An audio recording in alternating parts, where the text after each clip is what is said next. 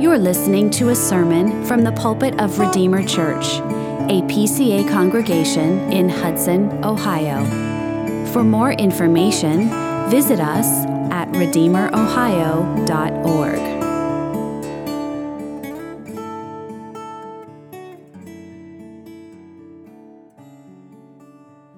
Well, turn with me, if you would, to the book of Matthew.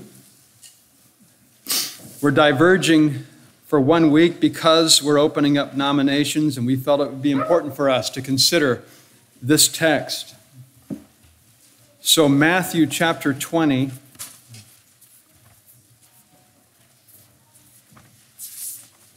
You'll find this on page 825 of the Pew Bible.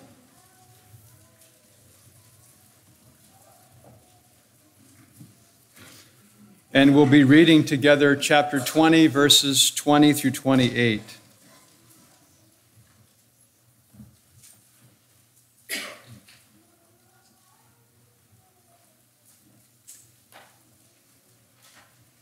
Hear the word of God. Then the mother of the sons of Zebedee came up to him with her sons, and kneeling before him, she asked him for something. And he said to her, What do you want? She said to him, Say that these two sons of mine are to sit, one at your right hand and one at your left, in your kingdom.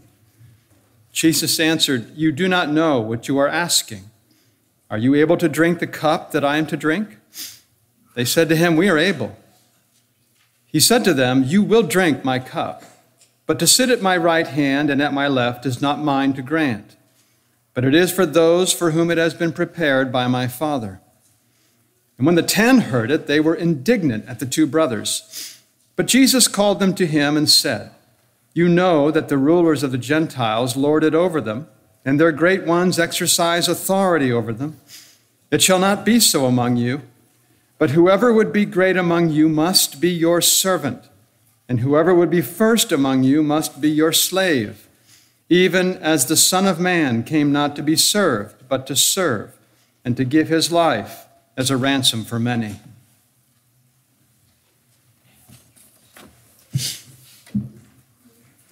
Well, in this passage, Jesus and his disciples are on their way to Jerusalem to celebrate the Passover.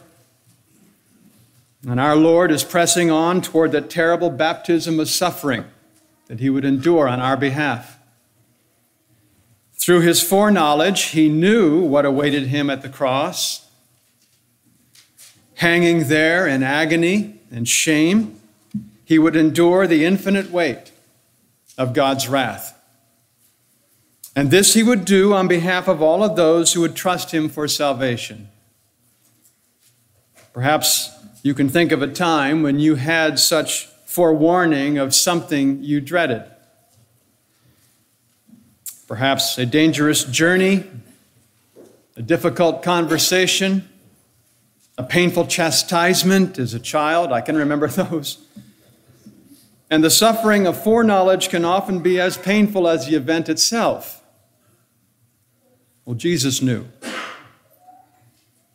And on the way, the Lord Jesus pulled aside the twelve to instruct them more carefully. It was the third time that Christ predicted his own impending crucifixion.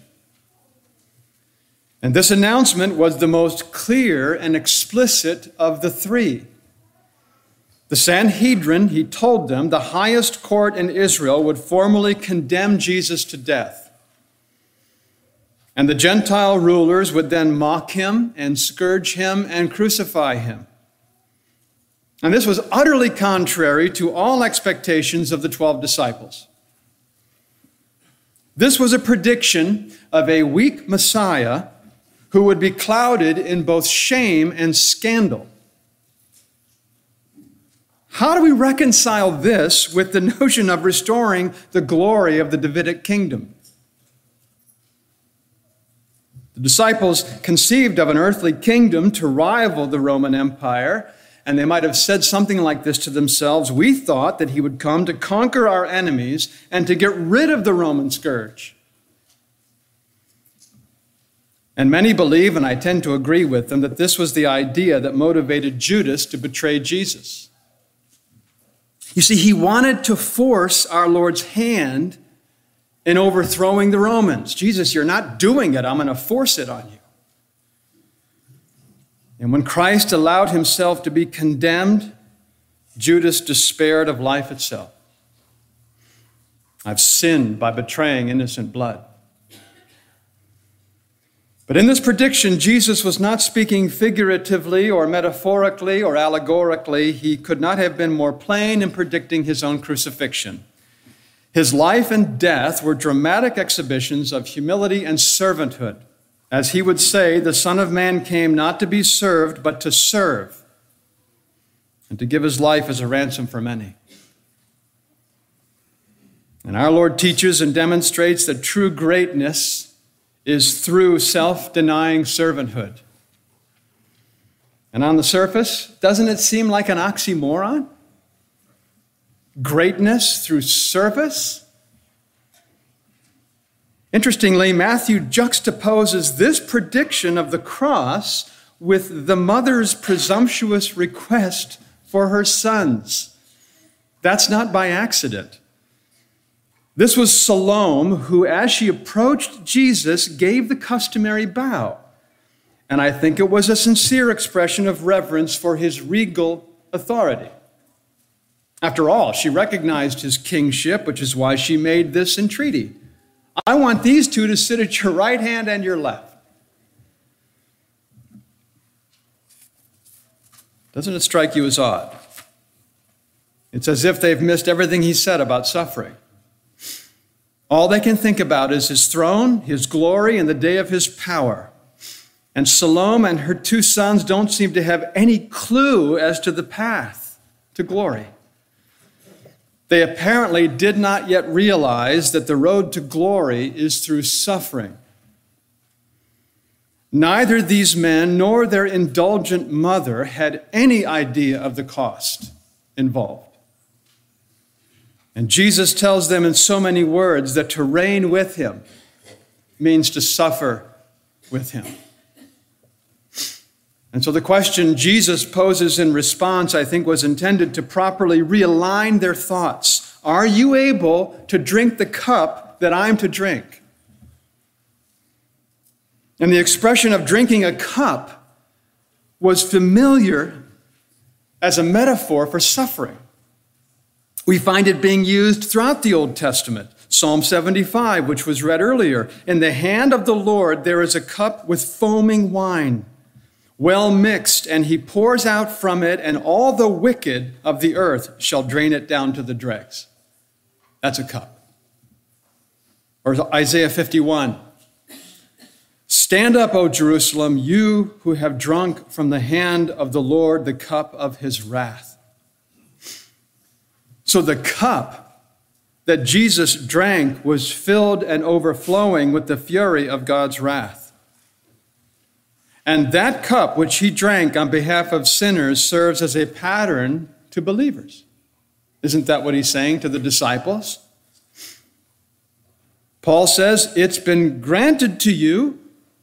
That's the language of a gift. It's been granted to you for the sake of Christ that you should suffer for his sake. The way to glory is through suffering. Through many tribulations, we enter the kingdom of God.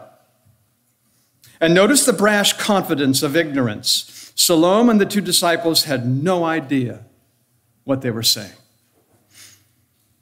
Jesus said, Are you able to drink the cup that I'm to drink? And they said to him, We're able.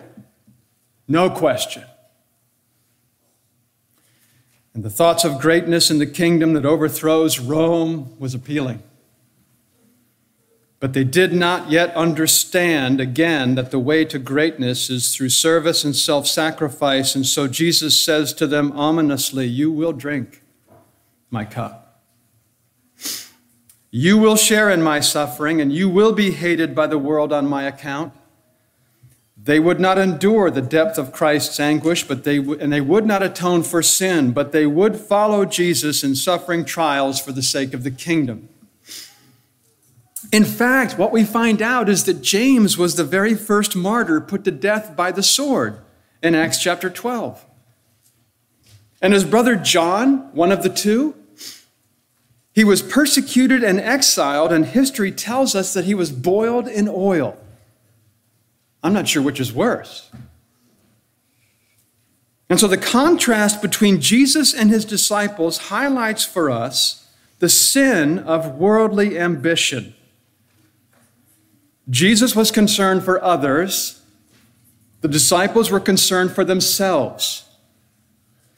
They were caught up in the quest for position and honor and power and authority, and how utterly contrary to the godly, selfless determination of Jesus Christ. You remember how he had set his face like flint toward Jerusalem, where he would lay down his life. And he did so for a kingdom not of this world, ordained from the depths of eternity. And every living stone of this kingdom was chosen and fitted together by God the Father, each one chosen according to his secret counsel and sovereign good pleasure, and each one redeemed by the blood of the Lamb. And these two disciples and their mother at this point were behaving like people of the world. They wanted the positions of honor, power, and prestige even over the ten. And we're taught the duties of equals, and they were equal, are to regard the dignity and worth of each other in giving honor to go one before another. And the sins, usurping preeminence one over another. Well, when the other ten got wind of this discussion, it says they were indignant.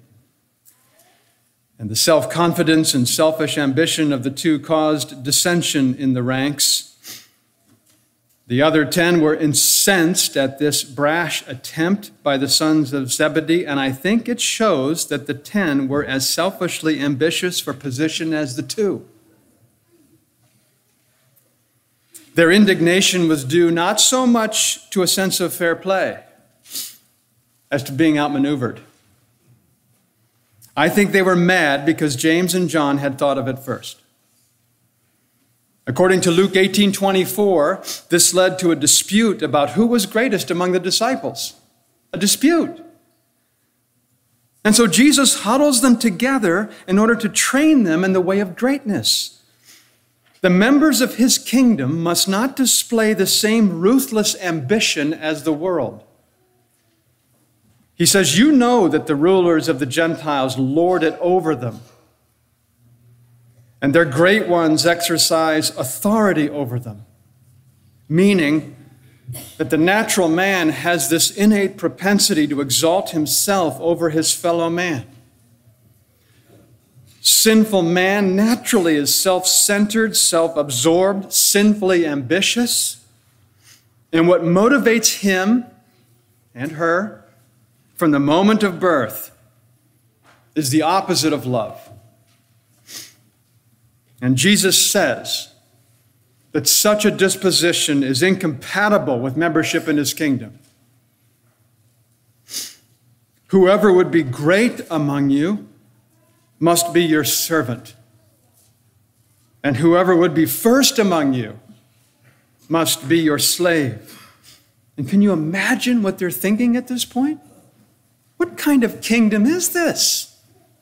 It seems so contrary to experience. The way of the world is nothing like this. In the world, servants aren't great. They're nondescript, they're obscure. Who cares who they are, as long as they serve? Where on this green earth can we find anything even close to this? With thoughts like these in their minds, the disciples heard those words of Jesus even as the Son of Man came not to be served, but to serve, and to give his life as a ransom for many. Christ is the paradigm. That's where you find it on this green earth. He is the supreme example of greatness, the eternal Son of God, of one substance and equal with the Father, becoming man. And he did not come with pomp and circumstance. He did not occupy a throne on earth. He had no wealth, no political power, no prestige, no place to lay his head. Jesus humbled himself in his conception and birth by being made of a woman of poor estate. He humbled himself in his life by subjecting himself to the very law that he ordained, and he conflicted with all the indignities of this world. And he humbled himself in his death, having been betrayed by Judas and forsaken by his disciples, scorned and rejected by the world, condemned by Pilate, and then tormented by those Roman soldiers. And agonizing over the terrors of death and the powers of darkness, and bearing the full weight of God's wrath, he laid down his life. And so his entire life and death were spent serving God and saving man. And so we look to Jesus then for the perfect example of what Christian character should be. It involves a voluntary renunciation of everything that conflicts with the glory of God and the good of others. It doesn't mean that we renounce ourselves so that we intentionally become martyrs.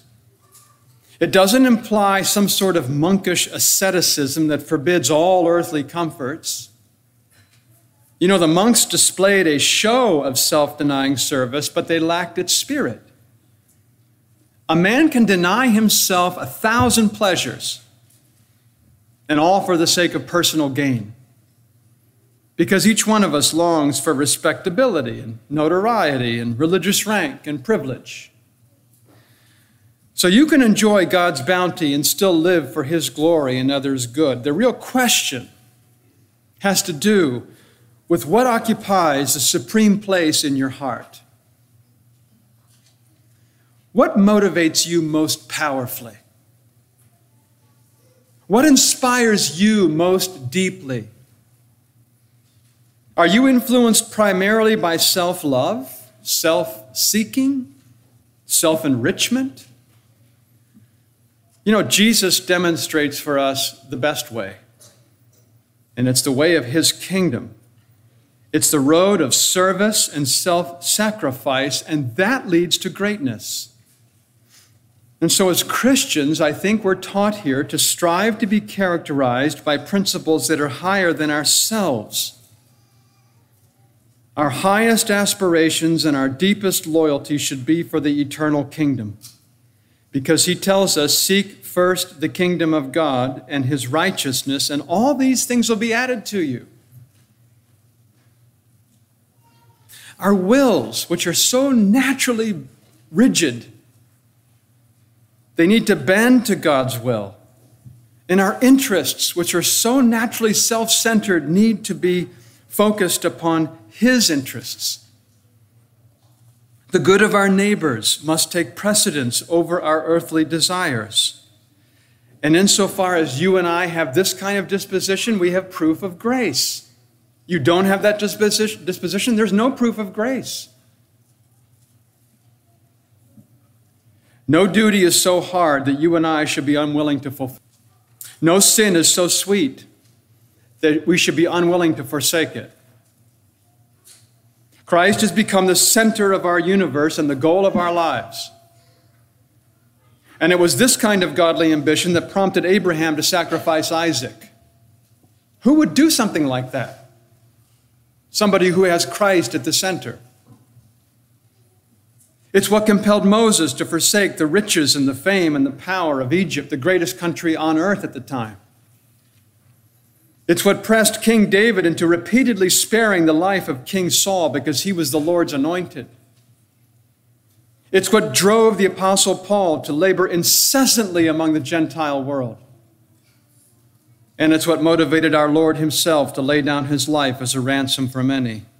Or as Paul puts it, you know the grace of our Lord Jesus Christ, that though he was rich, yet for your sake he became poor, so that you by his poverty might become rich.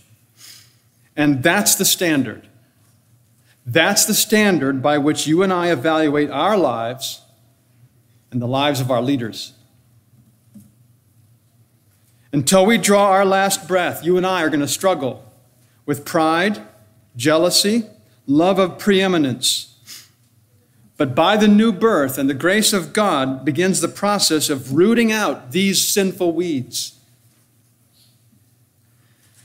And so is the principle of self denying service that which permeates your conduct and mine? Which do you think of or pursue most? Let me ask you your interest or your duty? Be honest. When facing a conflict with duty, it's inconvenient with your interests. Are you able to renounce your own ease, profit, pleasure? Husbands, do you honestly love your wife as Christ loved the church? Before you answer, think about the way in which Jesus loved his bride. Paul says, Husbands, love your wives as Christ loved the church and gave himself up for her. Now, mind you, here was no mere man, he was the Son of God and he gave himself up for our sins. What can your wife or mine possibly do that is worse than what we did to him? Nevertheless, he loved us. He gave himself for us. He died to atone for our sins. Do you consider first your wife when tempted by earthly goods and comforts? You know, oftentimes the world jokes about men being just bigger boys with bigger toys. Your first earthly duty is to love and cherish her who shares your name. Now, let me just say this I do not claim to be good at this. I fail at this every single day. I'm not here to dwell on my failures. I'm here to proclaim the Word of God. That's the only reason I can say this. But, brothers, with me, examine yourself to see whether or not you're answering the call to servanthood to your wife. And remember this your example, good or bad, will do more for your kids than anything you say. Wives, do you sincerely respect your husband as the church respects Christ? Does fulfilling this sacred duty take precedence over getting your own way? When the husband's conduct doesn't measure up, what's your first inclination? Do you complain, murmur, nag, consider mutiny? Or do you consider the greater good? Peter says, and this is very difficult, you are to win them without a word, no complaining. Examine yourselves to see whether or not you're answering the call to servanthood. Children, and there are many of them here. Children, this is you. Do you seek to honor the Lord by obeying the parents that He gave you? When they say no, you know, the gift of no. What is your first reaction? Is it to grumble and grouse?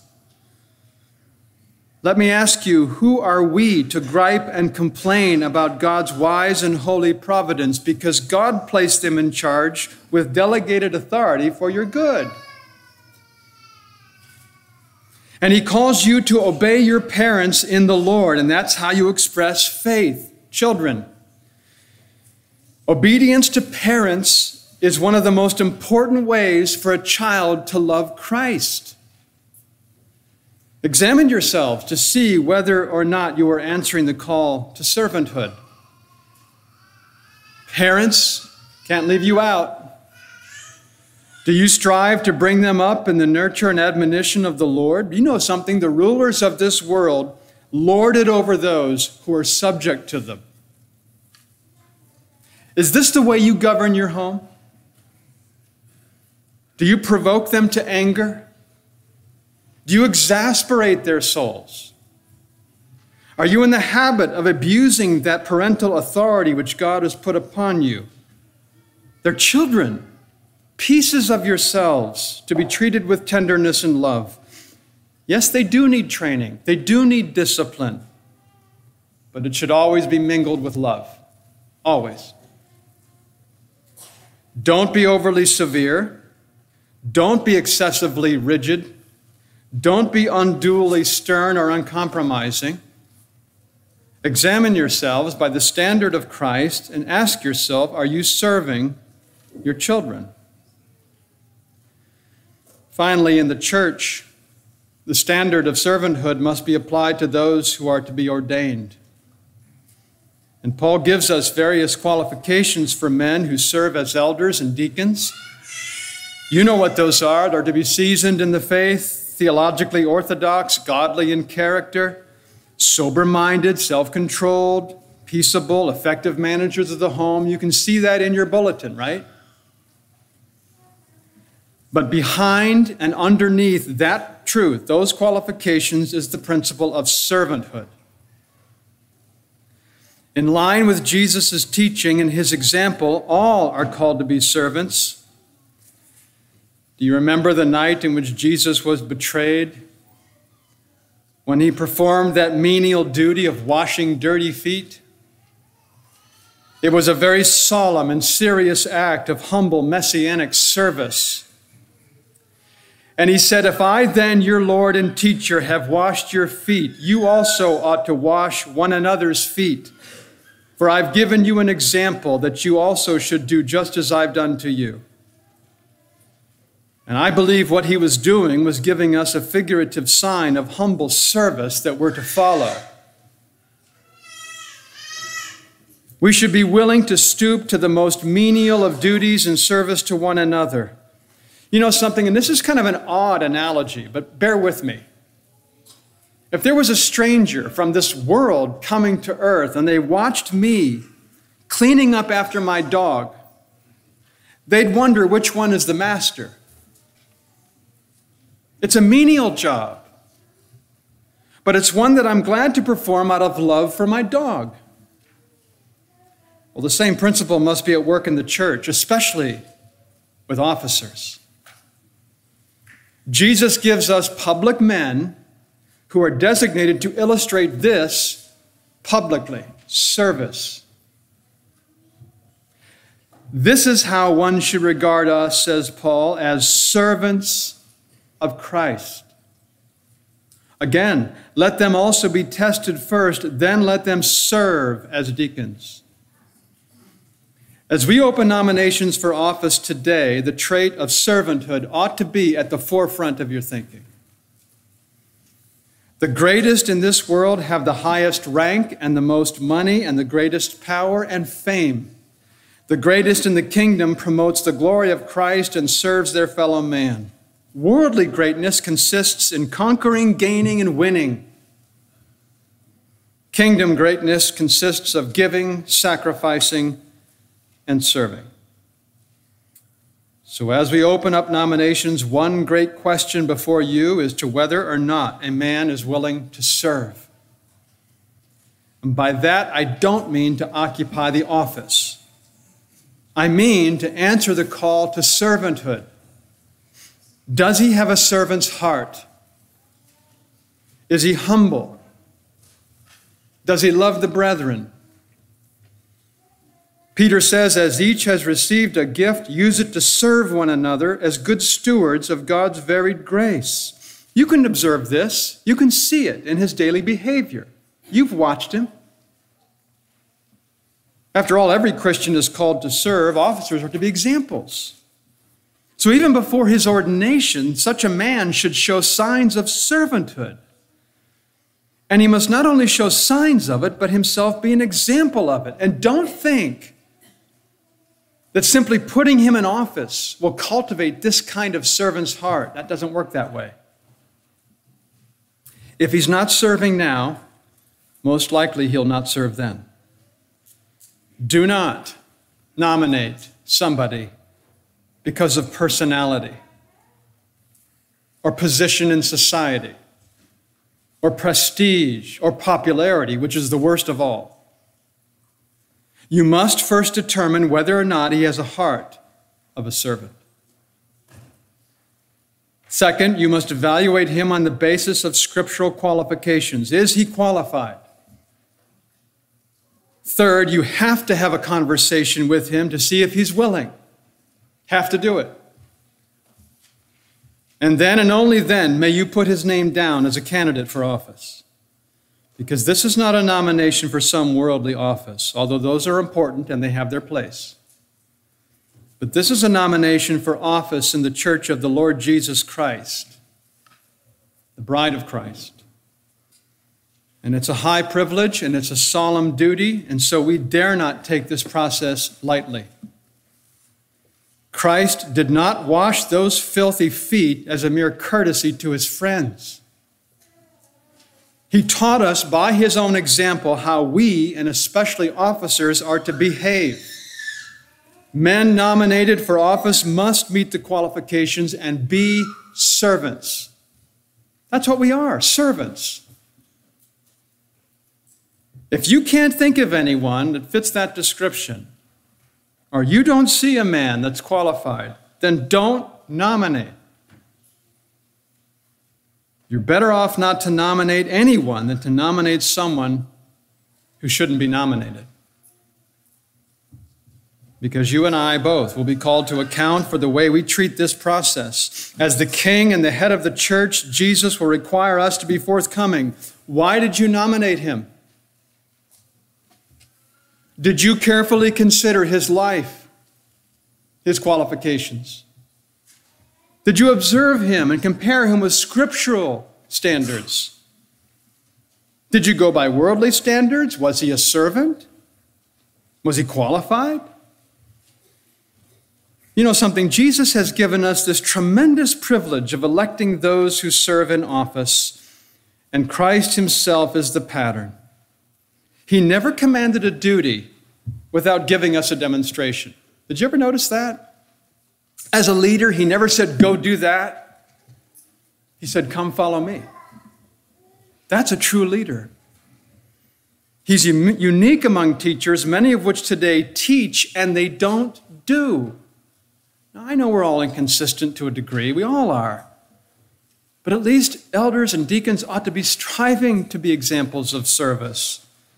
And Jesus taught us by word and deed that we ought to serve one another. May He enable us to follow His example, and may He give us men who will serve. Amen. Let's pray together.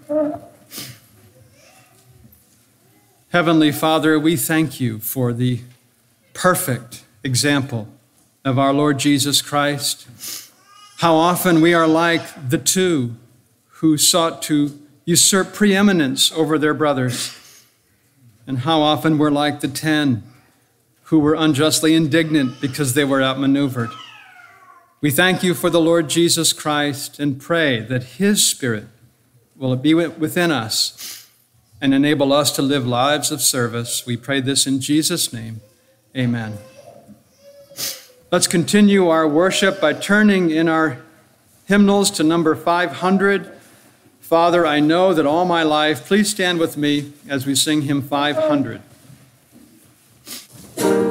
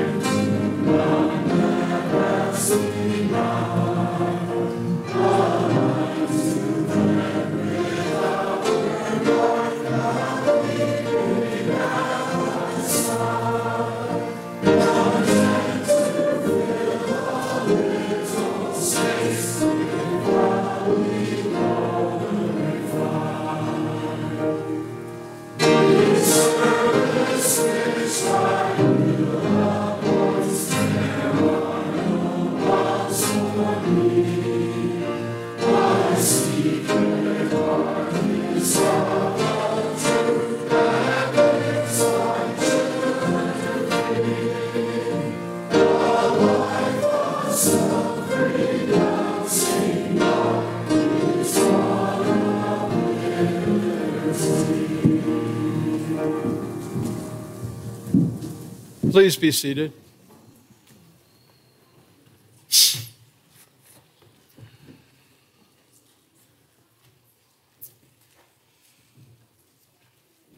By faith, we as Christians are united to Christ, and on that basis, we enjoy real spiritual communion with God through Him.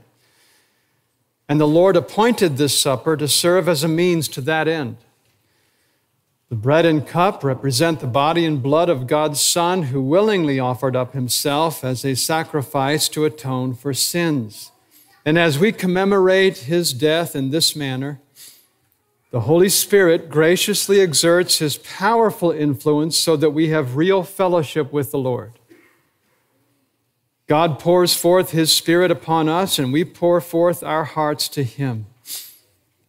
And we know that communion with God does not consist only of joys and comforts, because there is as much real communion in the sanctifying and humbling influences of His Spirit as in those cheering and refreshing effects of His power. At this table, in other words, the suffering and the weak and the afflicted and the downcast Christian may commune with the Father and His Son as much as the Christian who is strong and confident and not in pain. What matters is not how we feel, whether we're happy or sad, but what God promised, what Christ accomplished, and what His Spirit is applying to our souls by His gracious power. That's what's important. So let's partake knowing that in whatever circumstances we find ourselves, adversity or prosperity, God is present to bless and fellowship with us, his children, through Jesus Christ. And having said that, let me read of its institution from Matthew 26. As they were eating, Jesus took bread and after blessing it, broke it and gave it to the disciples and said, Take, eat, this is my body. And he took a cup, and when he had given thanks, he gave it to them, saying, Drink of it, all of you. For this is my blood of the covenant, which is poured out for many for the forgiveness of sins. I tell you, I will not drink again of this fruit of the vine until that day when I drink it new with you in my Father's kingdom. So if you have been baptized in the triune name, if you've professed your faith in the Lord Jesus Christ, and if you are a communicant member in good standing of any evangelical church, that is to say, any church that believes and proclaims salvation by faith alone in Christ alone, this supper is freely offered to you for your spiritual nourishment and growth in grace. But I have to say this morning that if that doesn't describe you, we're not trying to be unnecessarily exclusivistic. But this is for the family of God. And if those three things don't describe you, you're not part of it yet. So, this is not for you today, but is an opportunity for you to consider what it is that keeps you from coming and to resolve that as quickly as possible. Because, as Harry Reeder and Tim Keller demonstrate for us, man knows not his time. And for those who are too young to remember his death or to examine themselves or to discern the Lord's body, they're not to come at this time. So let's pray together. Heavenly Father, we do thank you for the Lord's Supper. What a wonderful seal you've appointed. We thank you that it commemorates the Lord Jesus Christ, the greatest servant the world has ever seen. And we pray that the Holy Spirit will use this to strengthen the faith of your people. And we ask this in Jesus' name. Amen. Thank you for listening. For more information or to connect with us, visit us at redeemerohio.org.